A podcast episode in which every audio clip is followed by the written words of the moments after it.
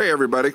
I want to welcome you back to Talking Softball with Coach B. Doing this now for a little bit over a year and really having a great time with it. It's hard to believe that we're getting close to the end of October and the fall season is in full swing and got about a month left of it or a little over a month left of it. So there's always a lot going on in the game, right? And there's always a lot that we can talk about.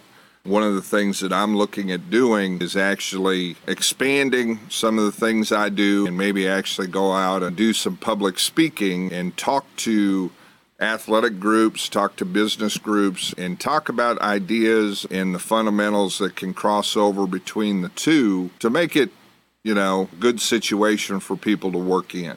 So today, I want to talk about a topic that's really become a big deal or an identifier in the business world. I don't think it's something new. I think it's something that has been around for a long time, but I think with COVID and everyone working from home, there may have been an identifier or an opportunity for this to become more relevant. I think there was a TikTok video that came out talking about work-life balance and people should not feel that they're identified by their work and they need to spend more time concentrating on who they are and how they're living their life and making sure that their life is not their job, right? It's just their job is a part of their life. So the topic we're going to talk about today, it's called quiet quitting. And this is a term that I had to go in and I had to do some research and look it up. And I'm going to pull some notes up off my phone as we talk about it today. But quiet quitting, when I first heard it, I was like, oh, that's somebody that just walks away from their job and leaves and doesn't tell anybody. No, that's not it. Quiet quitting is the person who stays in their job, but is only doing the work that's identified in their job description, or only doing the minimum at work. They're not doing anything extra. They're not trying to push themselves forward. They're basically existing in their job, right? They don't want to leave their job because obviously there's some revenue flow or they may get benefits, whatever they have from it. But they're just not engaging themselves in more than just the basic needs of their job. And somebody asked me, they said, do you think, you know, that's an issue in athletics? And I said, absolutely. Absolutely. You know, back in the day, we didn't use the term quiet quitting.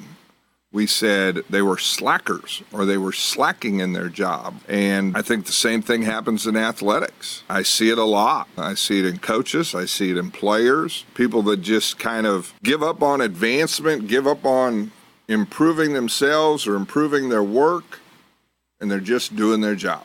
And you'll even hear them say it. I'm just here to do my job. I'm not going to do any more. I'm just going to do my job. Okay. That's tough. That's a tough attitude when it gets to that point. And I'll admit, there have been times in my career that I felt that way. So I want to talk to it a little bit about, you know, coaching and then also for players, because on the player side of it, you know, you see that player that just gets satisfied with where they are. I see it a lot. I used to talk about it in recruiting because players work so hard to get recruited. And then once they get recruited and they get that commitment or they sign their letter of intent, they stop working. Well, I made it. I got my scholarship offer. I'm going to be a college player. No. The responsibilities of that role and that job start when you sign that letter of intent. When you sign that contract, that's when you have to go to work. And that's when you have to really start putting in the work to get better so that you can maintain that job or keep that job or have a chance to excel. And I try to tell people all the time, you're going to get to college and there's going to be 3 players at every position. And all 3 of them are there because they're good and they were recruited to be there. So what are you going to do to be better than the other 2 players at your position so that you get playing time? Or are you just going to be that person that quiet quits and sits on the bench and accepts your role sitting on the end of the bench, and you don't do anything. You don't engage with your teammates. You're not a part of it. You're just there. Because you know if you stay there, you get to keep your scholarship. You get to continue to be a part of it. Well, we have to be able to address that. And I think as coaches, and I speak to the word coach, but it could also be a boss, right? As coaches, we need to make sure that we're continuing to create a culture and continuing to challenge our players so that they don't reach that point where they're just existing. And I say this a lot today. There's so many people that are just existing in life. They don't really have ambition. Well, why is that? Why is that? Why have they not been able to find something that sparks an interest for them to really want to go out and challenge themselves and throw themselves into it and see how good they can be at it? It's a big issue in sports. You know, some people go out just to play, just want to play, and that's okay. But then we have those that they want to take it to the next level. Well, what does that mean for them? I see it happen. I'll go back to the girls that sign scholarships, and then they come back in and they say, well, Coach, I've already got my deal, so I'm not going to go to all of the tournaments. I'm not going to be able to come to all of the practices because I've got other things I need to do. Well, what does that mean?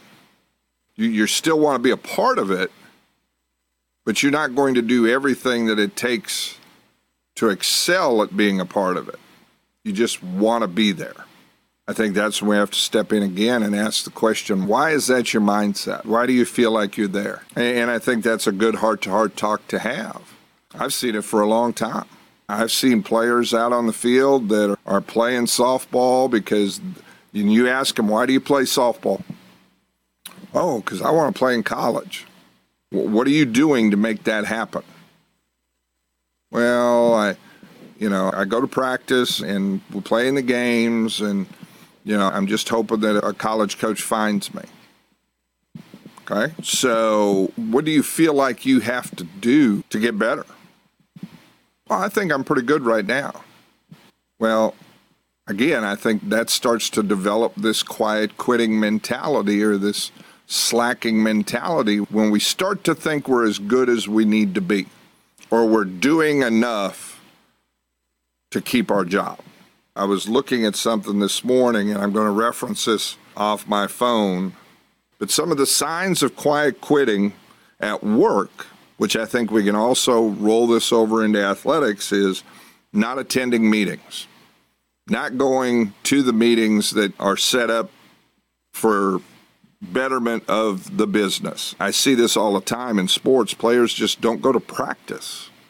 Oh, I don't need to go to practice. I need to go do this. Well, okay, but when are you going to take time this week to get better? Oh, I'll hit on my own. Okay. Well, there's a lot more to being a good softball player than just hitting. There's a lot that has to be done in practice that you're missing out on. One of the second signs is arriving late or leaving early. It's that person that's never on time. And I have lived by the mantra ever since I was a young athlete. I had a coach that told me this. He said, if you're early, you're on time. If you're on time, you're late. And if you're late, you're left. So I always try to live by a mindset of, I want to be early. If I get there right on time, I'm mad at myself because I feel like I was late. I always like to think, that it's my job to be there before any of the players show up because I'm the coach. So if a player's there waiting for me, that's frustrating. And it happens, but it's frustrating. Okay? The third sign is reduction in productivity. We see this, right? We see this. We see players when they're young and they're trying to get recruited or they're trying to earn a starting position. They're out there working hard and they're putting up numbers and they're producing to help the team be successful. But once they earn that position or they get that scholarship, we start to see their numbers drop off. because their production's just not there, because they're not committed to it. They're not committed to continuing to produce because they feel like they've already reached the level they need to be at.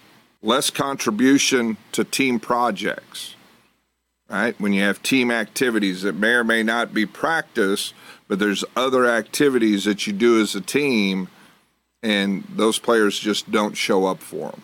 They're not going to take part in them, right? And it may be as much as, you know, for us in our organization, I try to offer catching seminars and infield seminars and, you know, different tools that can help our players get better.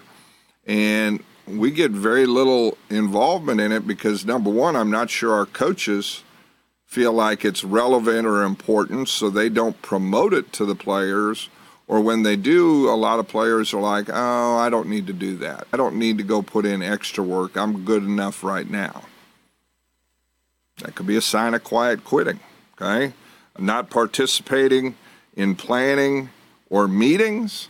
We talked about not attending meetings, but even those that just show up at the meetings, but they just sit in the background with their arms folded and don't really engage. That's almost worse than not being there, because that's a distraction, because people read body language. And then, of course, the last sign is just a lack of passion or enthusiasm for what they're doing, right? They're just kind of going through the motions. So how do we deal with it? What do we do?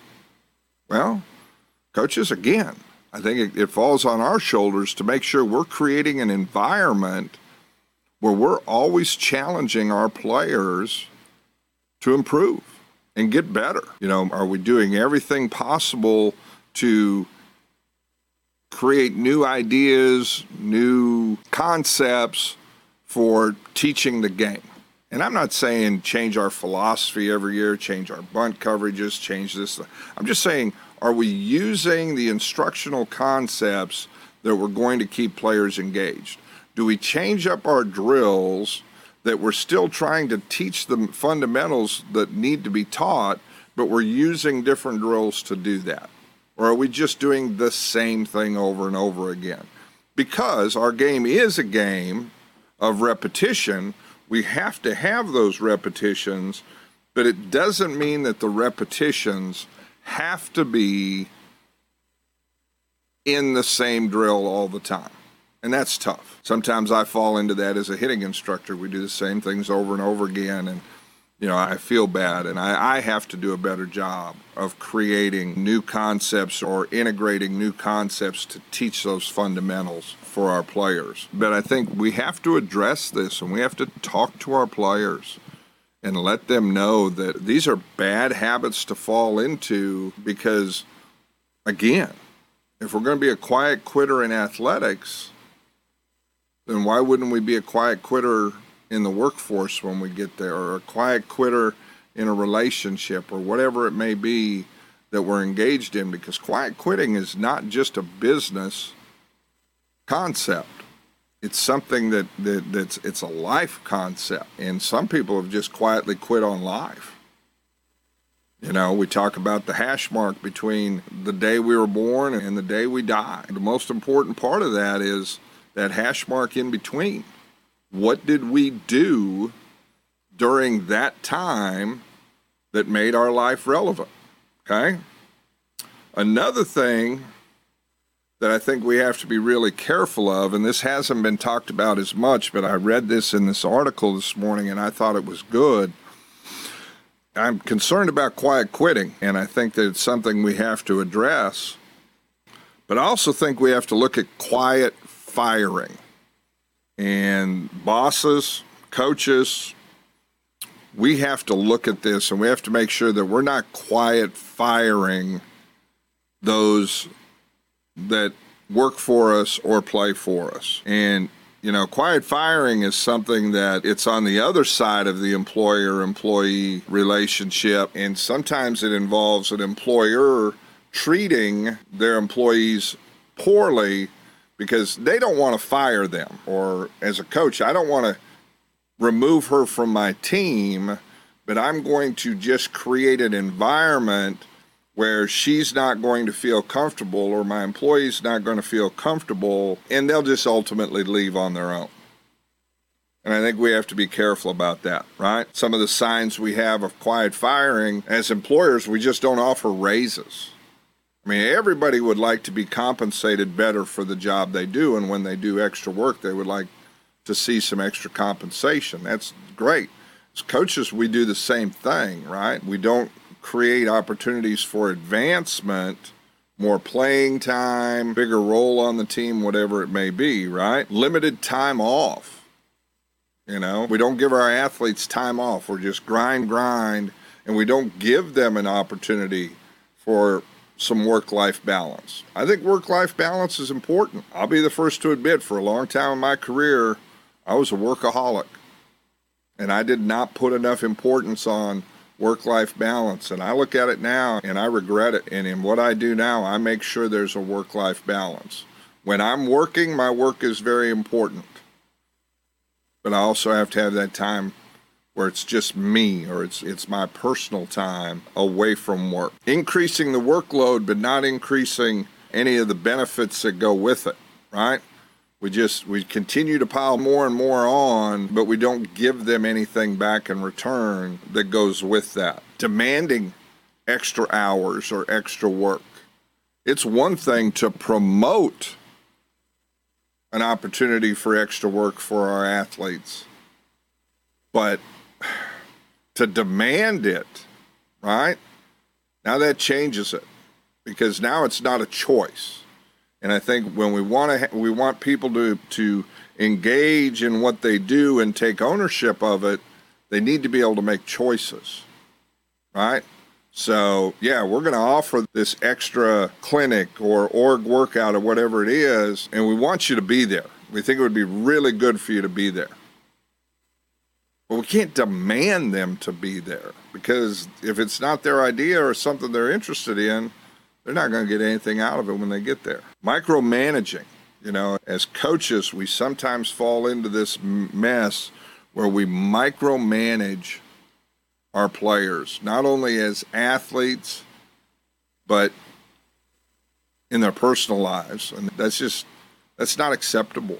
In the game now, we use wristbands. And I was talking with a coach a couple of years ago, and he made a good point. He goes, it's like every player has a barcode on their wrist now, and instead of being able to just go out and play the game and understand how to play the game, they have to scan their barcode for everything they do on the field. They have to look down at their barcode and try to figure out, you know, what their next move is. And I think we have to be careful about that, because we have created this culture where kids just don't go out and play pickup games anymore. You know, The Sandlot was a great movie. That doesn't happen anymore, right? We don't give kids an opportunity to hit a ball over the fence in the backyard where the big dog is, because we schedule everything. We schedule their practice. We schedule their lessons. We schedule everything that goes with it, and there's no time for them to just go out and play and learn on their own. You know, I feel like growing up, I learned a lot playing street football or backyard wiffle ball or whatever it was, and it was fun. And it challenged me. I wanted to do it again because it was fun. And I think that's important, that our players enjoy what we're doing. Well, if we take all of the fun out of it or the enjoyment out of it and we micromanage it, I mean, we're quiet firing those kids. We're trying to push them out. Right? Not involving or leaving players out of certain things. You know, hey, I'm gonna invite these 4 girls and their parents to go out for dinner on a road trip, but I'm not doing it with everybody. It's just these 4. Well, they're my favorites. Well, that's not good, because now we're pushing kids out to the side. Having workouts that aren't open to everybody on the team. We have to be careful about that, because those that aren't invited to the workout, they're going to look at it as, oh, I'm not very important, so I'm going to find something else to go and do. Failure to meet with our players and just talk to them. This is something that I'm guilty of. I'll show up at practice, and we'll go through practice, and I may not speak to somebody at practice, and I'm making a conscious effort now to talk to every player every time we get together. Talk to them, all right?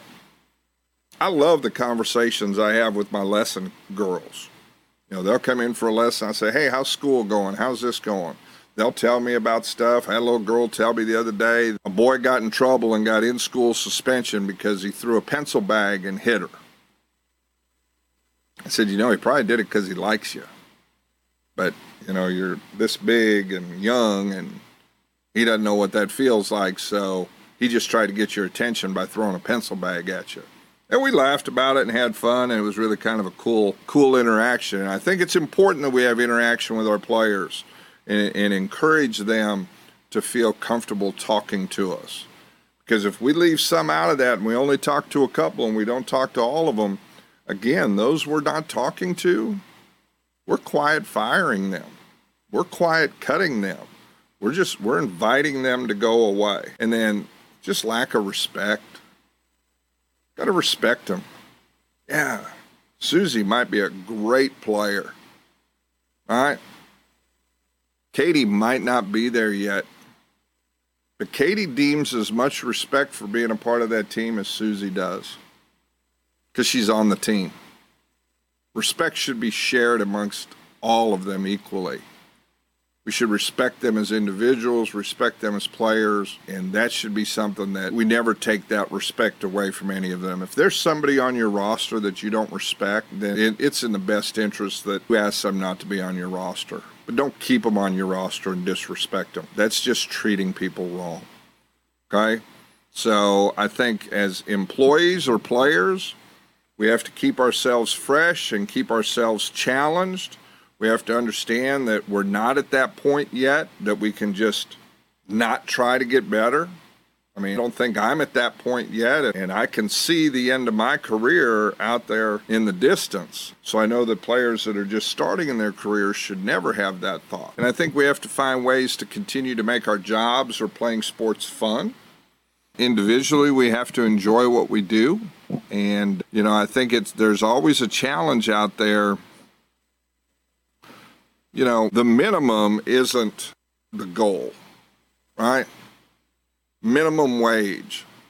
Nobody wants to just make minimum wage, right? Well, minimum effort equals minimum wage, right? We put minimum on both sides of the equation.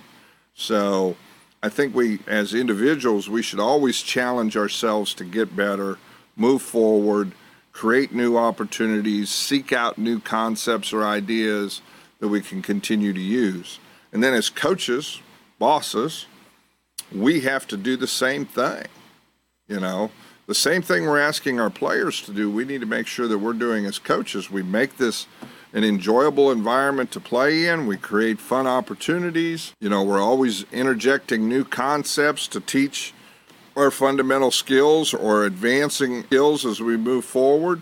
Again, as teams develop and they get older, we can raise the level of instruction and start incorporating advanced work into our instruction to challenge them to continue to get better. But if we just keep it at a minimum, we're going to get minimum response back. You know, if we want players that are going to continue to challenge themselves and grow forward, then we have to make sure that we're challenging them to do that. And we're creating that environment for them to be successful. Okay?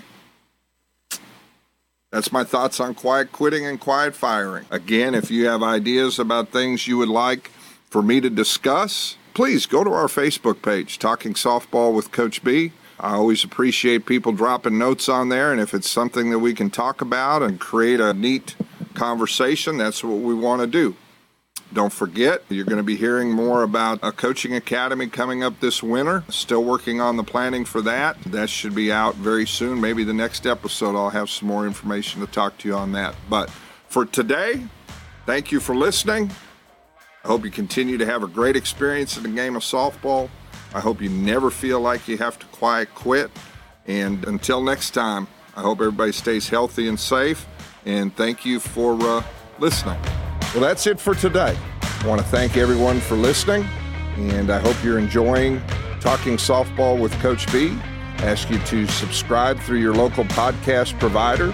You can also follow us on facebook.com/talkingsoftball. Gives you an opportunity to provide feedback and also provide any questions that you might want us to answer on an upcoming episode. This has been Talking Softball with Coach B, and I want to thank you for listening, and I hope everybody has a great day.